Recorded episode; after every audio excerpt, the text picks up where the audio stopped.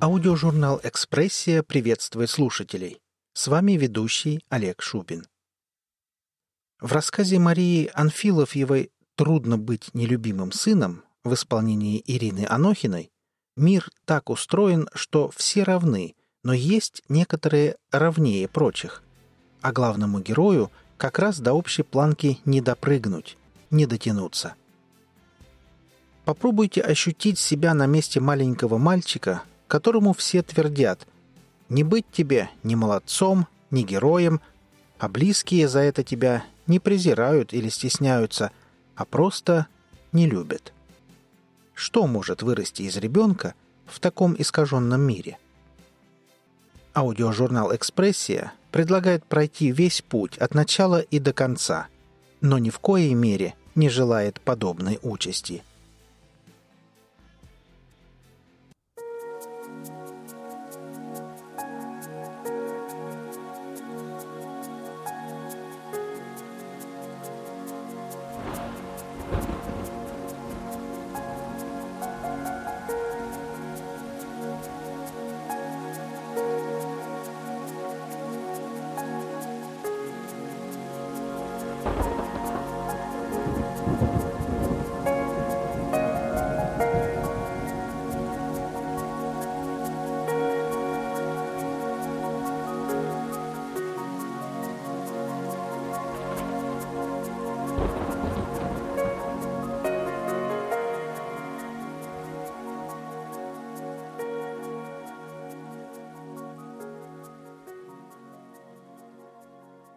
Трудно быть нелюбимым сыном. Любимый сын всегда молодец. Вышел за кефиром, заигрался в мяч, вернулся поздно, а мы тебя обыскались. Взял кефир, не взял, ну и ладно, ерунда какая. Иди чай пей. Замерз, небось, совсем. Сделай так, нелюбимый. Здесь ругать не станут, конечно. И чай также пить пошлют, и кефир. Ну, бог с ним, с кефиром. Но скажут обязательно, со вздохом так. Ну да, что с тебя взять? Куртка вон опять вся грязная. Почему вот у младшего чистая, а ты как всегда? Трудно быть, что с тебя взять. Он старший. Скорее всего, их проще не любить, когда уже младшие появились. Это странно на самом деле, что любят второго. Пусть даже и спортсмен, веселый, голубоглазый. Девочки вслед вздыхают томно, подражая взрослым. Но ведь старший. И тут говорящий обязательно болезненно морщится и прибавляет, понизив голос. Но вы же понимаете, он не как все. Ян у нас дурачок, спокойно говорит мама. Что с него взять? Она-то уж, конечно, попривыкла за столько лет, а все равно не ясно, как об этом можно так равнодушно. Нелюбимый, понимают все. Нелюбимый сын. Таких не берут в космонавты, таких не поют пионеры. А это вот лев, наша гордость, и ерошит темные кудри. У льва грива, у льва награды за соревнования и друзья. Лев слегка смущенно улыбается, стоя перед очередным гостем. Наша гордость ведь. Потому что Лев младший, уже с юношеским разрядом по плаванию. Потому что Лев бегает по утрам, учится только на 4,5, комнату убирает. Идеальный ребенок. Даже брата своего не такого защищает и как-то любит. Благородный дурак. Потому что Ян до четырех лет молчал совершенно, только улыбался криво, потому что забывает все на свете и иногда в простейших словах путается. Ян на самом деле гораздо красивее льва, только кому это понять? Нормальные девочки на него не смотрят, он же в специальной школе.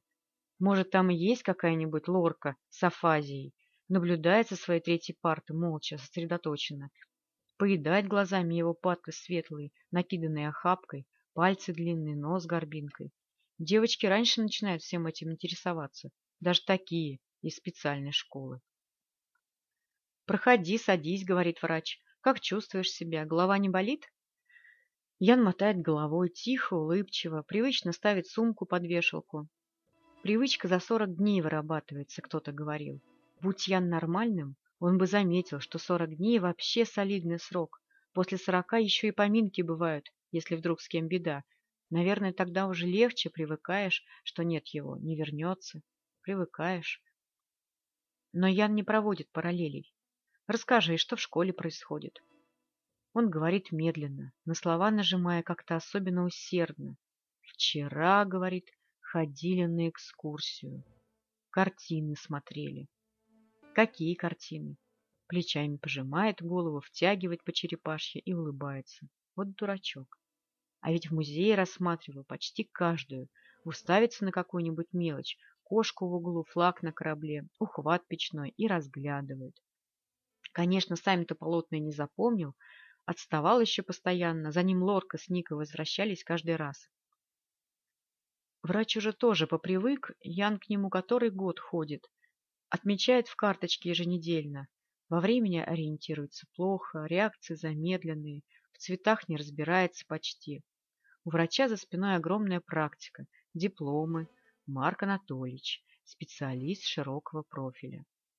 И уж точно он ни одного такого дурачка повидал, только все равно жалко именно этого как-то, потому что врач позвонит потом его маме, как обычно, продиктует результаты, а та, разумеется, согласится со всем, запишет еще название таблеток и упражнения, только вот делать это все будет механически.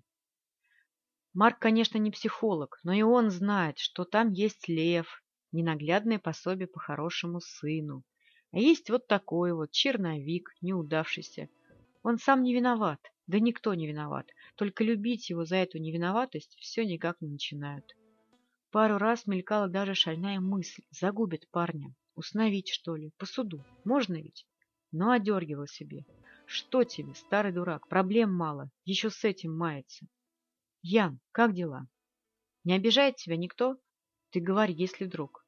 Нравится? Да забирай ты эти фломастеры, в самом деле, куда мне-то? Яну, в общем-то, в кабинете неплохо. Много картинок над столом, витаминки кислые на языке шипят, можно брать сколько захочешь. На стене часы с маятником, хоть до вечера смотри. Врач только спрашивает глупости, что в школе, да где гулял, да есть ли кто из девочек покрасивее в классе. В школе как в школе, ничего особенного. И гулял где и всегда, двор, карьер, рынок за вокзалом. А девчонка есть одна. Есть. Только вот даже сам себе Ян в этом не признался пока. Он, конечно, видит, что врачу его жаль. Почему? Наверное, знает, что его играть в мяч не берут дворовые эти. Это, в общем-то, ерунда. Ерундистика. Можно уходить домой, брать альбом, рисовать, и ничуть не хуже будет. Только все равно немножко хочется. Жалость вокруг Марка расходится желтым облачком. Ян подтягивает ее к себе, не руками, чем-то между ними, и как будто пьет. Она впитывается, как будто Ян махровое полотенце, и словно не было ничего. В пальцах покололось только, языку кисловато, почти как от витаминок. Яну и самому как-то жалко становится, вот только чего. Ну и как? Помогает терапевт? Хуже не становится. Хозяйка пожала плечами. Но уже который год не меняется. Ян, говорю, что вы в школе проходили? Почитай мне. Он открывает книгу. Апельсин. Нет, поправляю, спаниель. Ян всегда говорит, что буквы перед глазами прыгают, и сами в слова составляются не так, представляешь? И опять читает апельсины. Зато как рисует. Гостья улыбнулась. Римка все его картинки хранит, в стол уже не влезают. А главное, где? Документы, обои, комод белый. Даже не ругаюсь больше, сил нет. Вздохну и забуду. Гостям потом показываю. Вот, говорю, чего ребенок может, даром, что не как все. А они завидуют фиолетовым динозаврам на белом шкафу. Ненормальные, да? Ева помолчала, покусывая губы. И знаешь что? Мне вот каждый раз лекарство опять, гимнастику делать. И даже у этого врача в тоне слышу осуждение. Что-то вроде «Ну какая же ты стерва, у тебя ребенок больной, а ты вокруг него не прыгаешь целыми днями». А что я, Инга, что? Он думает легко с этим, да? Мы Льва вообще не планировали, так вышло. Зато теперь все знают. Ева распоследняя дрянь. Первый не получился, родила себе второго, выставочного. Как будто Ян от этого куда-то делся. Не надо его больше кормить, одевать, учить. Вот, Ева, посмотри. У него уже почти переходный возраст а он с девочками не гуляет даже. Я-то что могу? Навязать ему, что ли? Какие девочки? Знаешь, сколько мы буквы выводить учились? Шнурки завязывать, кровать стелить. А как меня мамаши на собраниях обсуждают вовсю? Знаю, кивнула гостья. Не повезло, конечно, Евке, просто ой как не повезло. Как хочешь крутись, а все равно что-нибудь да не так. Здесь работа, тут один сын, тут второй, муж вечно чем-то недовольный. Ян потерял ключи, Лев загулялся до ночи, муж опять врет про командировки, помощи от него не жди. Предлагал старшего в детдом сдать, комфортабельный, платный, но все-таки. Ян куртку испачкал. Ну что же ты за человек-то, сколько можно?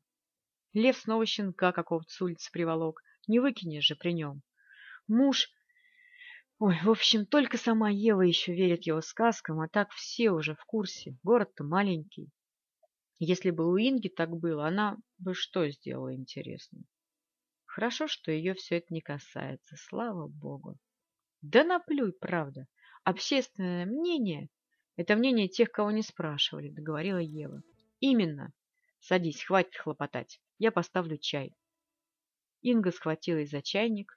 Слушай, Римка день рождения в пятницу празднует, зовет мальчишек, обоих. Подарок один на двоих, форма одежды, чтобы не жалко. Ян дурачок. Ну, конечно. Да Ян в классе вообще самый первый. Кто задачу решил в три действия, а? Никто так быстро считать не умеет. На уроках иногда даже интересно, когда получается. Чтение скучное. Поправляют, да все просят потише. Яну громко читать нравится. А вот математика, да. И рисование еще. Физкультура была бы ничего, у Яна все выходит, даже группа по здоровью основная. Как тут не быть здоровым, когда тебе всю жизнь фрукты, витамины, санаторий? Только ему на неделе, в самом начале года, заниматься запретили. На канат залез, впервые, раньше все не получалось. До потолка почти, весь класс внизу, кричат что-то. А тут учитель вернулся. «Ян, слезай немедленно, балбес, упадешь же!» И Ян, ну как же, надо быстро, наверное. А так руками впился, что даже перебирать не получится. Может, съехать? Больно будет. Но учитель-то... Эй, спускайся, не паникуй! Ругать будут непременно. И, ну, что еще остается? Ян зажмуривается покрепче, набирает воздуха и разжимает руки падает на маты грудью, воздух выбивает напрочь. Зато быстро. Повезло, говорят. Может, и повезло. Ничего там не сломал, не вывихнул. Только обидно. И к врачу ходить лишний раз в неделю. Никакой физкультуры. Молодой человек, думать надо было. Лорка рядом сидела в медпункте тогда. «Ой, — говорит, — я так за тебя волновалась, ты так летел, убиться же мог!» Ян чувствует себя немножко героем. За героев же обычно переживают. И потихоньку вытягивает Лоркин страх. Зеленый, солоноватый. Не слишком приятно, но она успокаивается. «Ян, Ян, ну какой же ты, эх! Приходи ко мне в гости в пятницу. Как прийти-то, если у Римы день рождения? Эх, Лорка, да что ты понимаешь? Он, кажется, тогда натурально сбежал от ответа. Распереживался, как девчонка, хотел закричать, а потом как-то глупо пискнул и вылетел за дверь. Ян не просто дурачок, идиот безмозглый. Лев, как день рождения, расскажешь? Мам, ну отстань, я устал, спать пойду. Ян, не мычи, как сходили-то? Риме подарок понравился? Да какая ей разница? Ну, был и был. Обычный день рождения, как всегда. Куча девчонок визжат, все кривляются. Торт был, игры какие-то. Льва с собой танцевать тащили. К Яну приставали, конечно. А нарисуй меня принцессой. А меня, чтобы феей и с крыльями. Единорога хочу в цветок. И вечером уже, разумеется. Давайте страшных историй. В кружок с одеялами, с фонарем одним. Теснее, теснее. Ян весь день такой хмурый был, а тут даже оживился. Кто-нибудь про зеленую пластинку вспомнит, и все вопят от ужаса. А потом еще красный галстук, пирожки с мертвечиной. Яну-то не страшно, конечно. Но остальные так кричат, даже интересно. Римка разве что храбрится, молчит вызывающе. Ой, а куда эта Римка делась? Ян поднялся, вышел в коридор. «Девочка, девочка!» Гроб на колесиках ищет твою улицу. Охи-вздохи. Надо ей сказать, какая она красивая сегодня, с лентами в волосах. Даже лучше, чем обычно. Нравится же тебе, да? Конечно. Как такая может не нравиться? Это без глаз надо быть. Позвать ее в кружок можно, тоже рисовать. Красивая какая, ресницы длинные. У кого еще такие найдутся? Вы здесь что? Свет зажегся, лев шарахнулся от Римки. Та захлопала ресницами быстро-быстро. Ян хороший, только не рассказывай, ладно? И брат, даже виновата как-то. Ты чего, не обижайся, ты же понимаешь. Не рассказывай. Мам, отстань. Лев с Римкой на кухне целовались. Я тебе не скажу. Лучше сразу отстань. Спать пойду тоже. Эй! Ян не оборачивается, осторожно переступая по трубе. Подожди ты. По субботам нет занятий, можно уходить гулять после обеда и вплоть до вечера. Ян хотел сбежать один с альбомом. Брат увязался следом. Говорит чего-то в спину, распинается. Ян не слушает. У льва настроения еще со вчера нету. Глупо как. Римка же не чья-то, но все равно как будто некрасиво. Задали на выходные много, жарко, делать ничего не хочется. Да и брат молчит чего-то. Все такое мелкое, несерьезное, а раздражает вместе ужасно. Если уж на то пошло, то на карьере гулять вообще-то нельзя. Там раньше шла стройка, но ее заморозили. Из песка теперь торчат штыри, блоки, ерунда всякая. Если мама узнает, не обрадуется. Ян дурак ускакал. Иди теперь за ним, вдруг где упадет. Лев злится. Ян ступает босиком, под пятками осыпается ржавчина, ногам тепло. Сандалии в руке. Раз, два, не расти трава. Не зацепиться бы за бортик. Брат продолжает бубнить. Ян не слушает. Он потихоньку тянет со льва красное и раздраженное. Остро, горячо. Шш! Чего ты там извиняешься? Что мне до твоих извиний? За что вообще? Римка? Ян останавливается, поворачивается назад. Да она мне не нравится даже. Глупости все это. Ты же не обиделся, правда? Лев взмахивает руками, едва не падая с трубы. Я с ней дружить даже не хочу, правда. Ян шипит, как рассерженный кот. Ах, не нравится! Значит, вот как! Злость берет даже. Злость? Чего злиться-то? Извини, ладно? Лев протягивает ладонь, Мир, ну давай, пожми, брат тебе или нет? Ян тянет в ответ свою, выпачканную в краске. Брат! И толкает с трубы. Лев успевает вскрикнуть что-то, падает невысоко совсем, ударяется лбом о серый камень. Ян смеется, зло, радостно, свешивается вниз, смотрит затылок льву. Тот лежит лицом в землю, вся рубашка в мелких грязных брызгах. «Эй!» Брат не двигается. Может, шутит, но Ян шуток не понимает. Пусть лежит, ну его. Вот испачкался, так ему и надо. Пусть сегодня лев будет что с тебя взять.